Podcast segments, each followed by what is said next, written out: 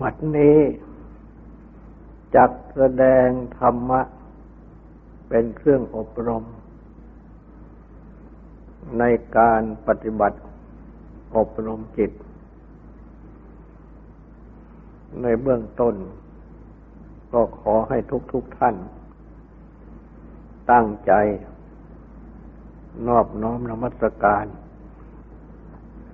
พระผู้มีพระภาค อรหันตสัมมาสัมพุทธเจ้าพระองค์นั้น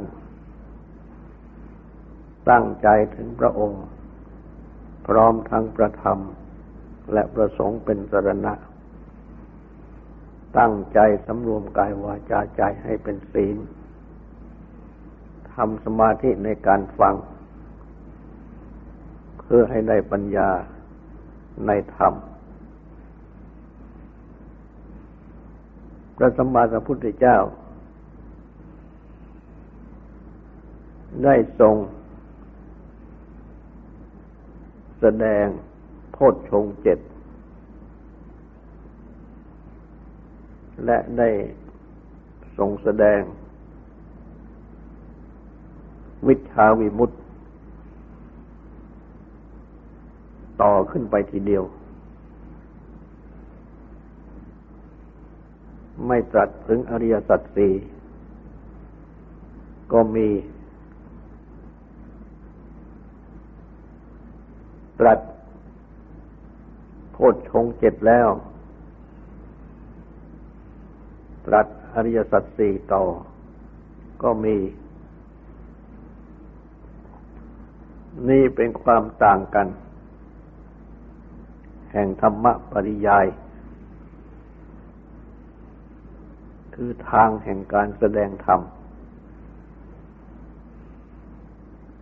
แต่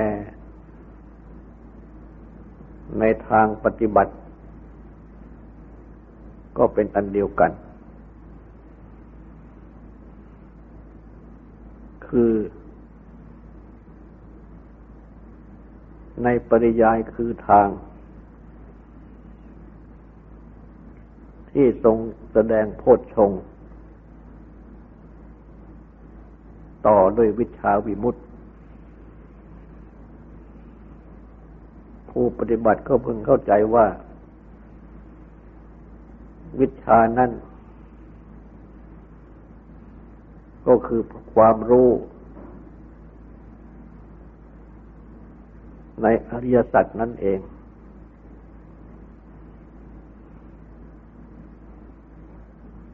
ฉะนั้น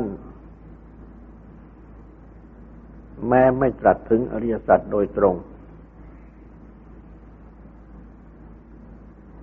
ก็ต้องหมายถึงอริยสัจ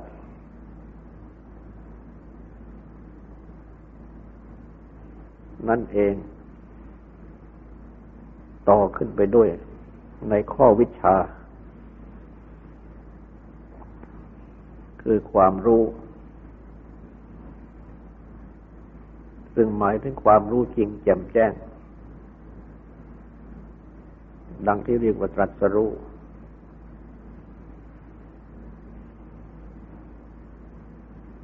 ส่วนที่ตรัสโพชฌงแล้วต่อด้วยนริยสัตว์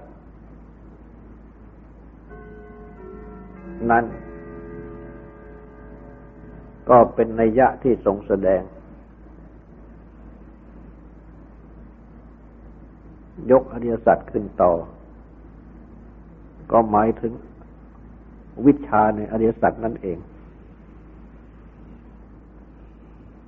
เพราะอริยสัจนั้น จะบังเกิดขึ้นเองไม่ได้ ต้องอาศัยญาณคือความอย่างรู้ วิชาคือความรู้ แจ้งจริง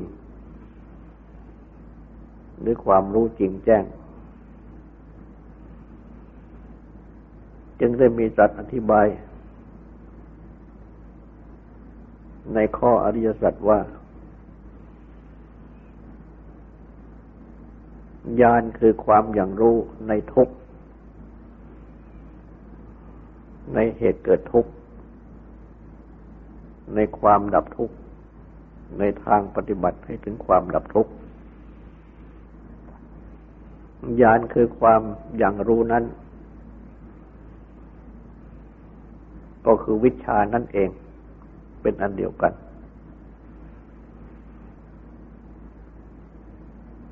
ฉะนั้น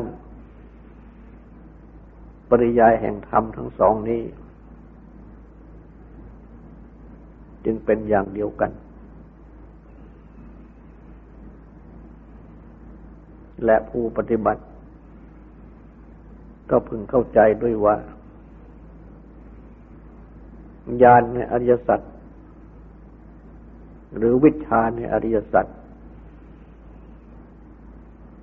ก็ต้องมาจากโพชฌง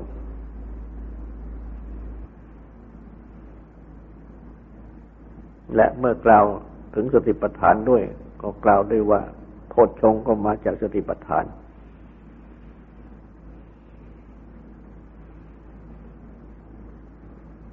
และสติปัฏฐานนั่นเอง ก็ยังมีตรัสว่า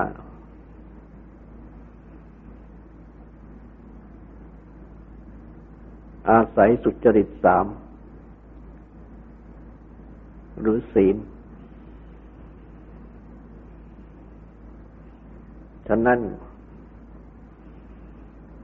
จึงเข้าในหลักของศีลสมาธิปัญญา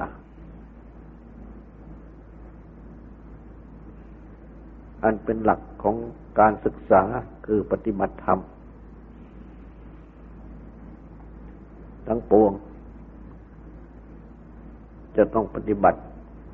ทั้งศีล ทั้งสมาธิ ทั้งปัญญาด้วยกัน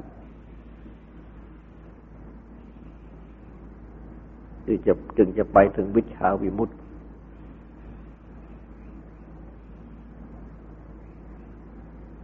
คือวิชาหรือญาณในอริยสัจ และวิมุตติความหลุดพ้น ในอริยสัจสี่นั้น เริ่มต้นโดยทุกขสัจจะสภาพที่จริงคือทุกข์ แต่ก็พึงเข้าใจคำว่าอริยสัจก่อน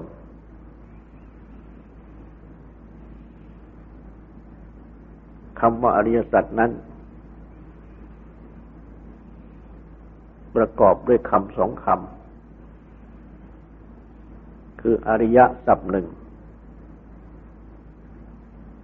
สัจจะอีกสัพหนึ่ง อริยะนั้น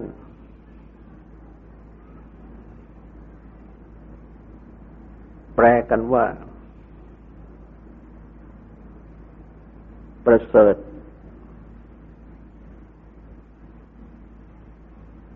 เจริญ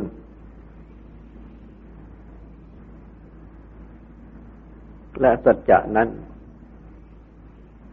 แปลกันว่าความจริง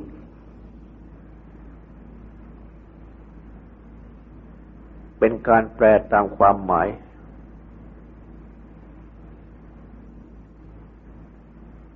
คืออริยะหมายความว่าประเสริฐหมายความว่าเจริญ สัจจะหมายความว่าความจริง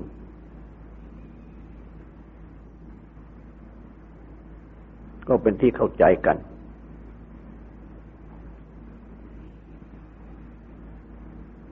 สัจจะคือความจริงนั้น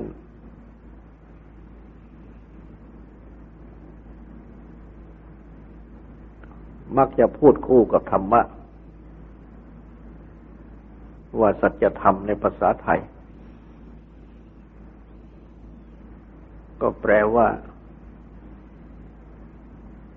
ธรรมะคือสัจจะธรรมะคือความจริง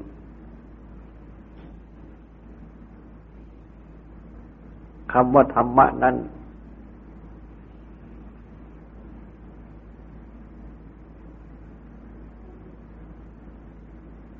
จะแปลว่าอะไร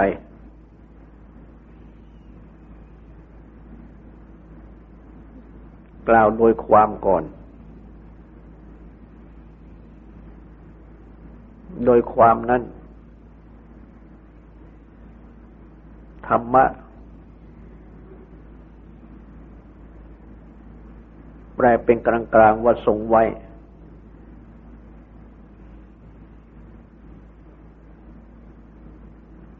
คือดำรงอยู่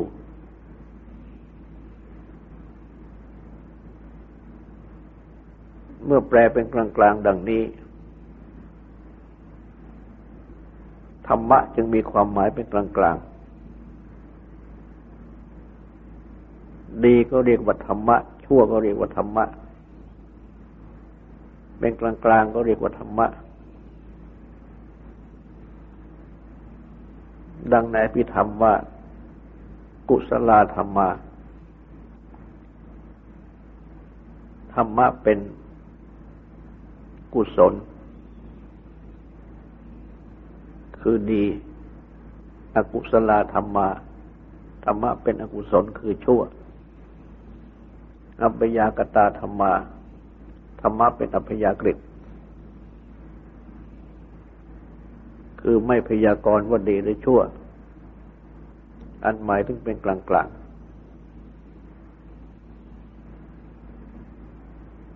อีกอย่างหนึ่ง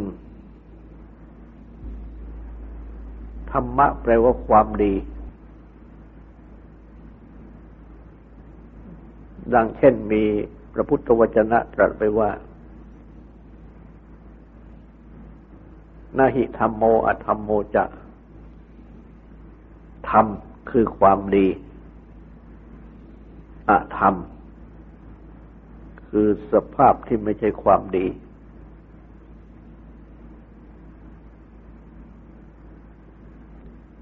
อุโพสมวิปากิโนทั้งสอง หามีวิบาก คือผลเสมอกันไม่อะธรรมโมนิริยังเนติอะธรรมย่อมนำไปสู่ นิริยะคือนรกธรรมโมปาเปติสุกติง ธรรมะย่อมให้บรรลุถึงสวรรค์ ดังนี้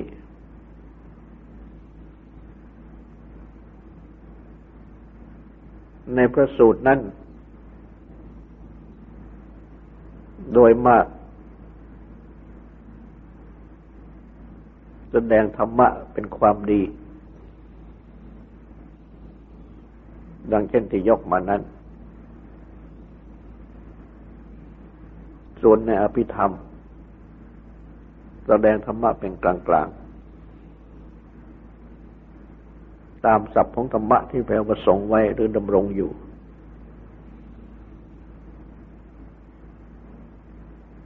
ก็เพราะว่า ทั้งดีทั้งชั่ว ทั้งที่เป็นกลางกลางนั้น ย่อม ทรงตัวอยู่ดำรงอยู่ เป็นความดีหรือเป็นความชั่ว หรือเป็นกลางกลางไม่ดีไม่ชั่ว ตามภาวะของตน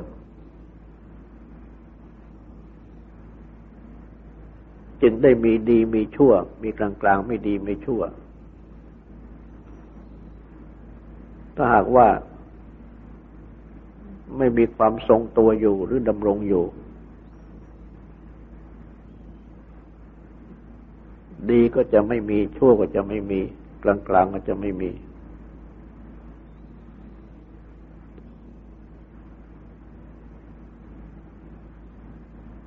เพราะฉะนั้น ธรรมะจึงมีความหมาย ทั่วๆไปดังที่กล่าวมานี้ และ ธรรมะที่พูดกันนั้น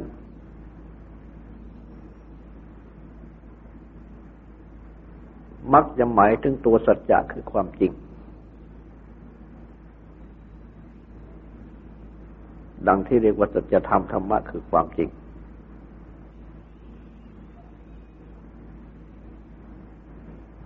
เพ ราะความจริงนี้ เป็นสภาพที่ทรงตัวอยู่ดำรงอยู่ คือเมื่อเป็นความจริง ก็ทรงตัวเป็นความจริง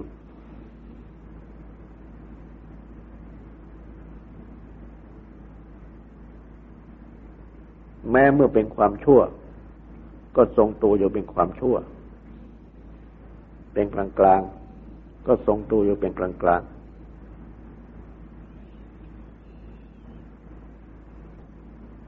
ตามเป็นจริง ความจริงย่อมทรงตัวอยู่ หรือดำรงตัวอยู่ดังนี้ คือจริงเป็นความจริง ไม่แปลเป็นชั่ว หรือเป็นอย่างอื่นไปได้ ไม่ไม่ไม่ไม่แปลเป็นเท็จ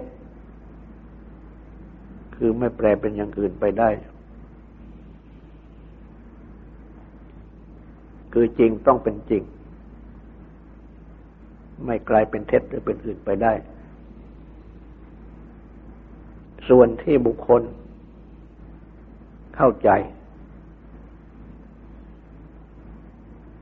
กัน หรือที่บุคคลพูดกันนั้นอาจจะผิดได้ แต่ไม่ทำให้สัจจะคือความจริงนั้นผิดไป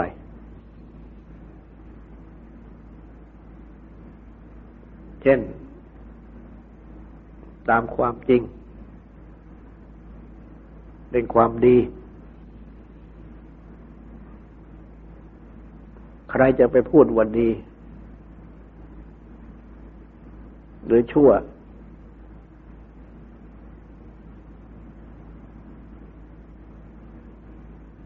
ก็เป็นเรื่องของคนพูดกันไปเข้าใจกันไป จริงดีก็เป็นดีจริงอยู่นั่นเอง จริงชั่ว ก็เป็นชั่วจริงอยู่นั่นเอง จริงกลางๆก็เป็นกลางกลางจริงอยู่นั่นเอง เพราะฉะนั้น จริงจริงต้องเป็นจริงอยู่ตลอดไป ไม่เปลี่ยนเป็นเท็จไปตาม คนพูดหรือตามคนเข้าใจ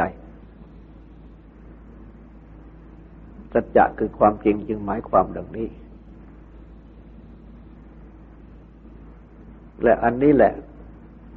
คือตัวธรรมะด้วย ตัวธรรมะจริง ๆ นั่น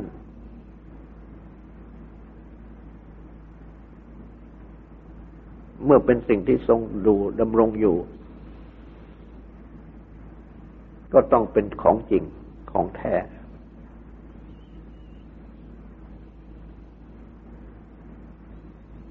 ธรรมะที่แท้จริงนั้น จึงเป็นสัจจะคือความจริง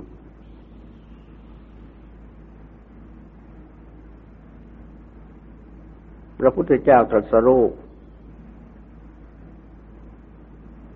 ก็กล่าวกันว่าตรัสรู้ธรรม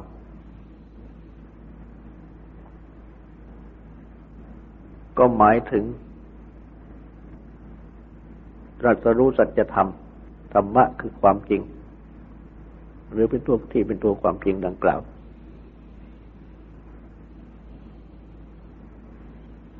แต่มักจะพูดกันในภาษาไทยว่าพระพุทธเจ้าตรัสรู้อะไรพระพุทธเจ้าตรัสรู้ธรรม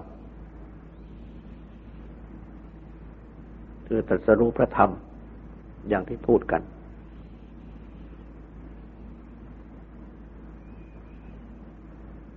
และเมื่อพูดให้ชัดขึ้นอีก อาศัยปฐมเทศนาเป็นต้น ก็กล่าวว่าพระพุทธเจ้าตรัสรู้อริยสัจสี่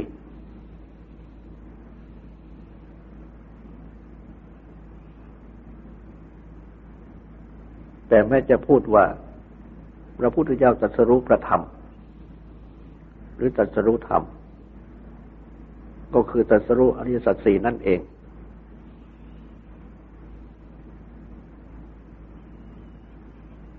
เพราะฉะนั้น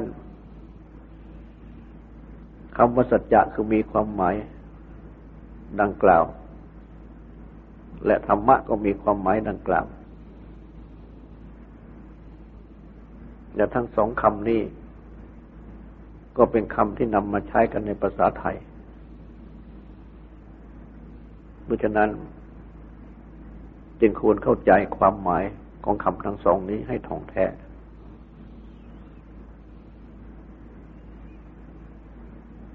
อริยสัจ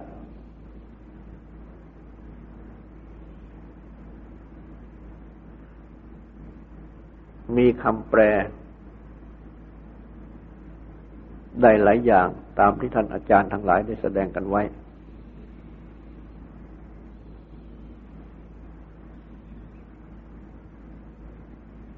คือพระพุทธเจ้าสัสรุอริยสัจสี่หรือ พระอริยะทั้งหลาย มีพระพุทธเจ้าเป็นต้นตรัสรู้อริยสัจสี่ฉะนั้นคำว่าอริยสัจจึงแปลได้ว่าสัจจะที่พระอริยะทั้งหลาย มีพระพุทธเจ้าเป็นต้นตรัสรู้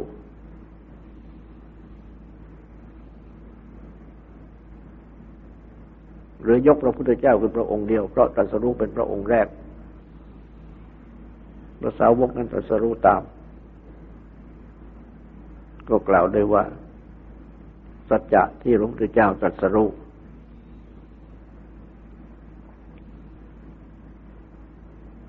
อันหนึ่ง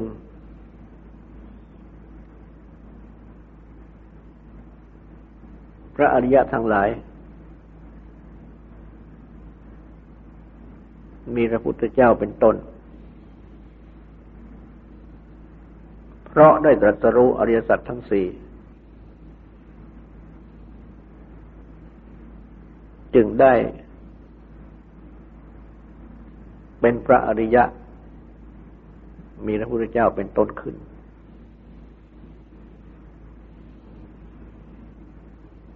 ะนั้น อริยสัจจึงอาจที่จะแปลความหมายได้อีกว่า สัจจะที่ทำให้พระอริยะพระพุทธเจ้าเป็นต้น ผู้ตรัสรู้ขึ้น เป็นพระอริยะมีพระพุทธเจ้าเป็นต้นขึ้น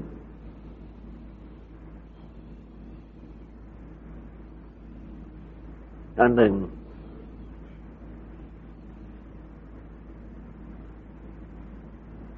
คำว่าอริยสัจที่แปลมา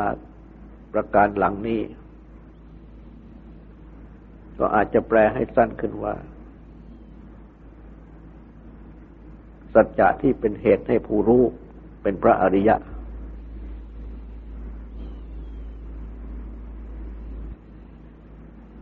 อันหนึ่ง อริยะ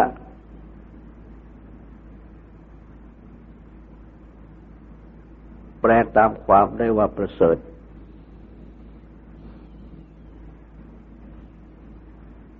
คือจริงท่องแท้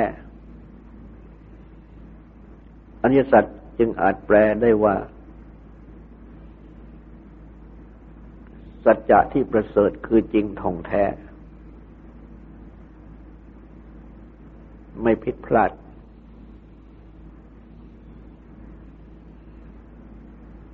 และอริยสัจนี้ก็มีสี่